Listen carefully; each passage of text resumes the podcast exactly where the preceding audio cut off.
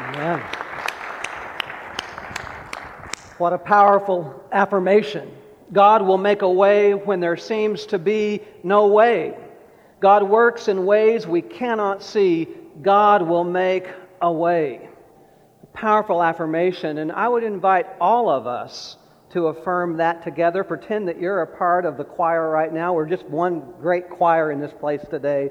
And repeat this affirmation after me God will make a way, when there seems to. Be no way. God works in ways we cannot see. God will make a way. What a beautiful affirmation. What a beautiful sound. And you are beautiful today, whether you've showered or shaved or not, whether your clothes match or not. You're beautiful because you are here and you are community. And there is power and love and grace when we come together. Oh, it's difficult to imagine that not that long ago, just over a week, we could uh, wake up and have so many choices before us.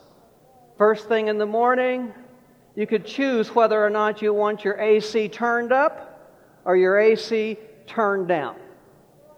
You could decide whether or not you wanted coffee at home or coffee at Starbucks.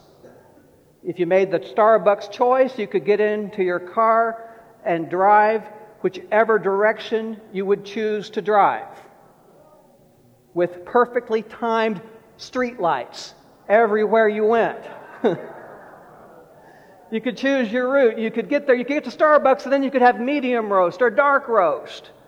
You could choose full fat cream, or you can choose skinny. You could have vanilla. You could have cappuccino. You could have it frapped. You could have it on ice or have it steaming hot at your desired temperature. So many choices. Later, you could go home and you could decide what you wanted to watch on the 200 different stations offered by cable or satellite network. If you live in a home with four people, most likely you have four televisions, and you could all choose to go to your own room to watch your preferred program. If you happen to pop in on my home, you'd find my housemate in his room watching the Home and Garden Channel or Project Runway. And if you popped in on my room, I'd be watching the Astros or a football game or ESPN. Choices. So many choices. And yet, we have found that sometimes these choices end up isolating us. We find ourselves in our own separate rooms with our remote controls, going our own direction. One thing that Hurricane Ike has helped us to understand again is that so many of the choices in our life ultimately don't matter. Hurricane Ike has returned us to our essence, to our deepest value, to that place in the heart where faith resides and strength grows. After several days of no coffee, we've learned that we'll take our coffee any way we can get it.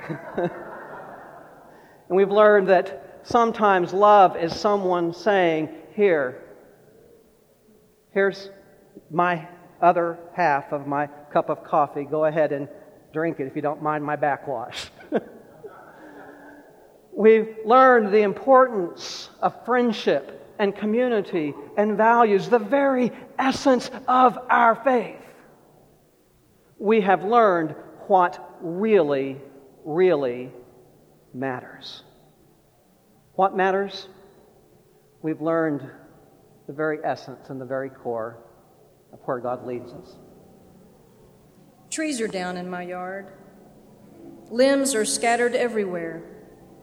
Fallen leaves, not the uh, amber and crimson variety, are all over my driveway. The roof is missing some shingles, and water has to be boiled. Lights that are not burning, and the AC remains silent. And I'm thankful. Yes, I'm thankful. My family is safe. And to my knowledge, the people I love survived the storm. The lesson of Hurricane Ike relationships matter, not things. To have friends and loved ones, to have them around you means everything. What means everything? What means everything? Hurricane Ike has redefined that for many of us. And for just a moment in this place, in your own heart, identify what means everything to you or who means everything. And just in your own heart, name that, think of that, and offer gratitude for that. What matters most? What really matters? What means everything? I went to the grocery store at 6:30 this morning.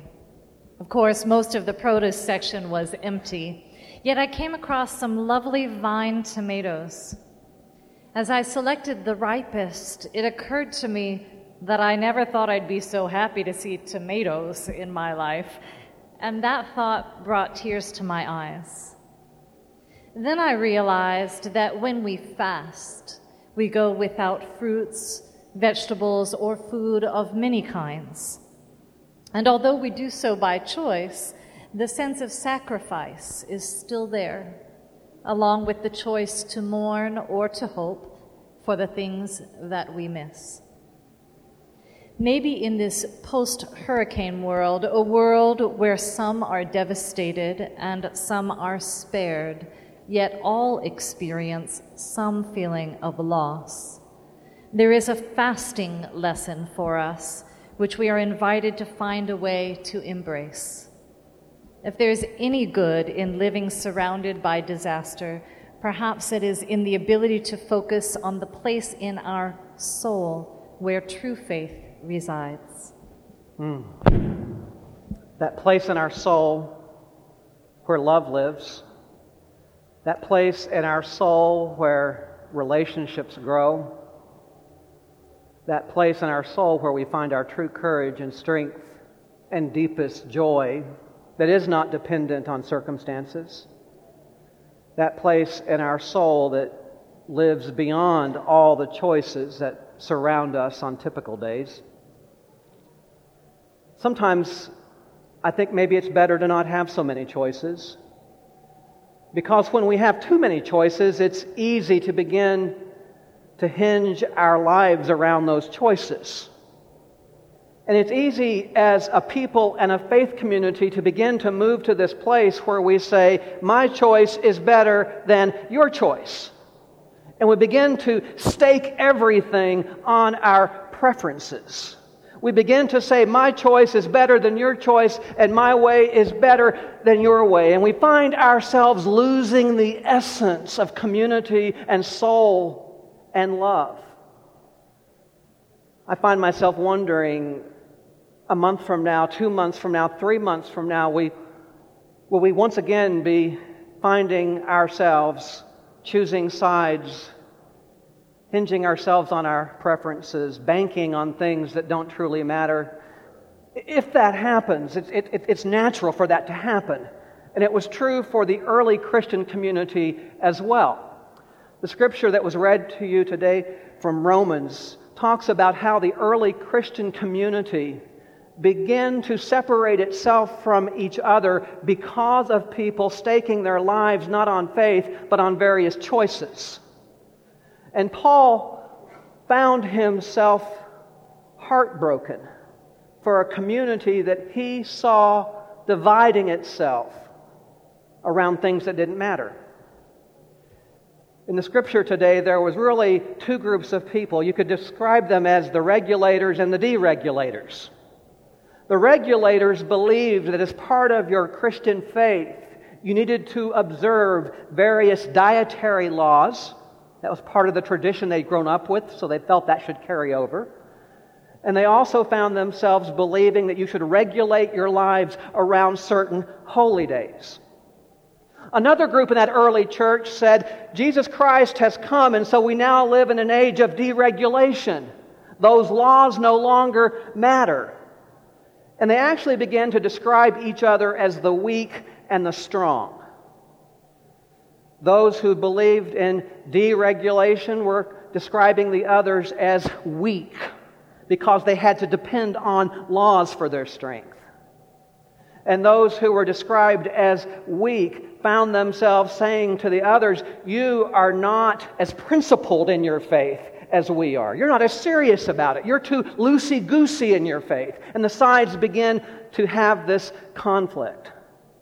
What Paul began to teach was you may believe the right thing, but you may believe it in the wrong way if your attitude towards your siblings is one of impatience and judgmentalism and separation. And if you look at the scripture today in that second paragraph about the third line, Paul lays it all on the line when he says it all comes down to this. We all belong to God. And that's what really matters. Quite honestly, Paul was more in the deregulation camp. His personal belief and conviction was you didn't have to observe these dietary laws and these certain holy days. He believed in this freedom in Christ. But he did not like how he saw those who believed that. He did not like how they were being treated by the others. And so he was coming back to this idea there's one choice that really matters, and that is your choose, your choice to love God and love each other, and to love each other in full strength and full dignity. It really is so easy for us to separate along party lines when the reality is we are all called to a place called home. Right now, in this political season, it might be a good thing to get a bunch of Democrats and a bunch of Republicans and put them all in the same room and then turn off the air conditioning and turn up the heat and let all the Republicans and Democrats begin to sweat a little bit. And they would all come to the same platform. They would look each other in the eye and say, You know something, you may be a Democrat and I may be a Republican, but we all stink. Even in our day, there are these ways where we begin to take the simplicity and the essence of our faith and surround it with various regulations. There are a number of religions today, including Christian traditions, that continue to have various dietary restrictions. In the Catholic tradition, priests are still not allowed to be married that kind of regulation. Many churches have regulations about GLBTQI people and who may serve and who may not serve, who may get married and not get married, who may be ordained and not ordained. There was an interfaith banquet, and a rabbi was seated next to a Catholic priest. And when it came time to serve the food, it turned out they were serving ham. And of course, there was ham on the plate of the rabbi. And the Catholic priest sitting next to the rabbi noticed that she didn't make a big fuss about it. She didn't throw the plate up in the air or hiss or scream. She just kind of worked her way around that plate and didn't eat the ham. Well, the Catholic priest looked over and said, You know something? That is so outdated. I mean, come on. When that law was created, they didn't have the kind of refrigeration and the kind of ways of preserving pork. When that law was created, it was all about safety of consumption, but things have changed now. When are you going to realize that and eat this ham? And the rabbi looked at the Catholic priest and she said, Oh, my dear friend, my dear priest, I will eat ham when you serve it at your wedding.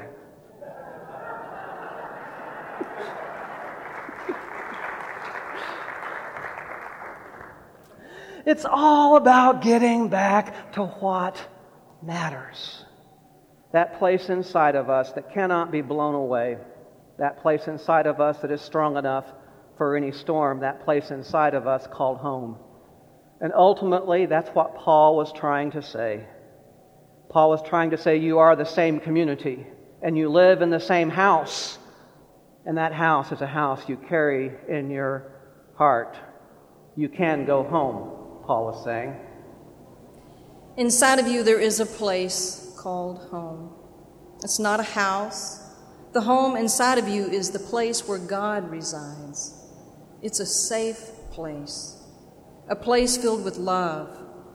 In this home, there is everything that you could ever need or want. There is support and comfort, peace and unconditional acceptance. In this home, no one will judge you, no one will deny you. You will never be rejected or abandoned.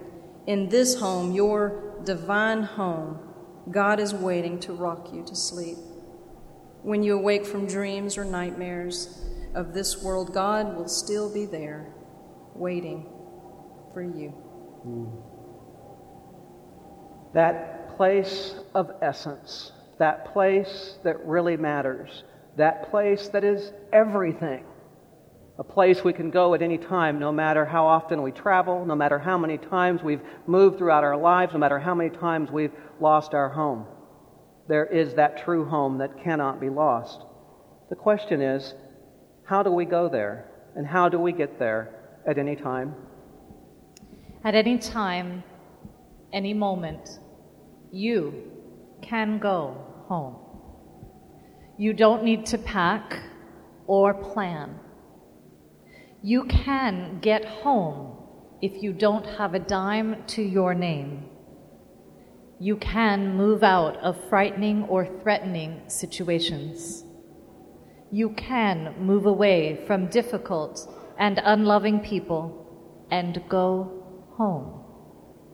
When you get there, you can receive the answers, the insights, understandings, and revelations that you need you can build up strength, stamina, and courage to deal with your world and the people in it. When the world and your life become a bit too much to handle, simply go home. Here is how you get home. Take a deep breath. Take a deep breath. Close your eyes. See yourself as open and receptive. The moment you are in that place, open your mouth and say aloud, Loving God, I am coming home.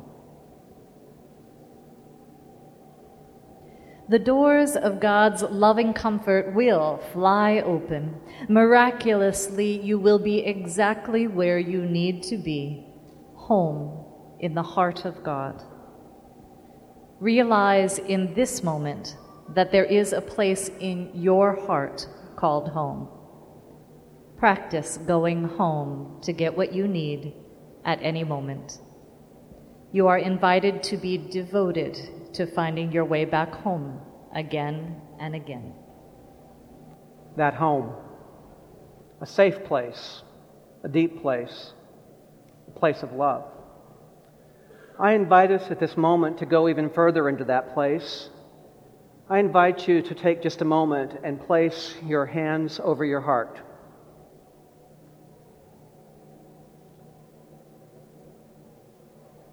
Feel the strength that you carry within yourself. If possible, try to feel your heartbeat. Feel that rhythm. Feel that life. If you can feel it, what is your heartbeat saying to you? Perhaps it's the voice of God saying, I love you. I love you. I love you. It is the heartbeat of home. A home that stands, a home that's strong, courageous home. And now take just a moment to see home. Open your eyes and just look around this room. Look at the person next to you, around you. Notice the light in this room, the natural light, the light of hope, the candles. This is true illumination, illumination of the Spirit, grace that illumines our world. And now think of the people in your life who are home to you. People in your life who are home to you that are perhaps not in this room physically. And begin to imagine those people in the spaces that are open in this place.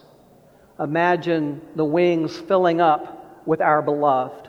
All of those who are home to us, those who have gone before us, those who can't be here because they're in another location. Feel the love of all of those you love filling this place. What we have here is a place called home, a place that is more powerful than any hurricane or anything that would threaten us. Be home, be safe, be love. Amen.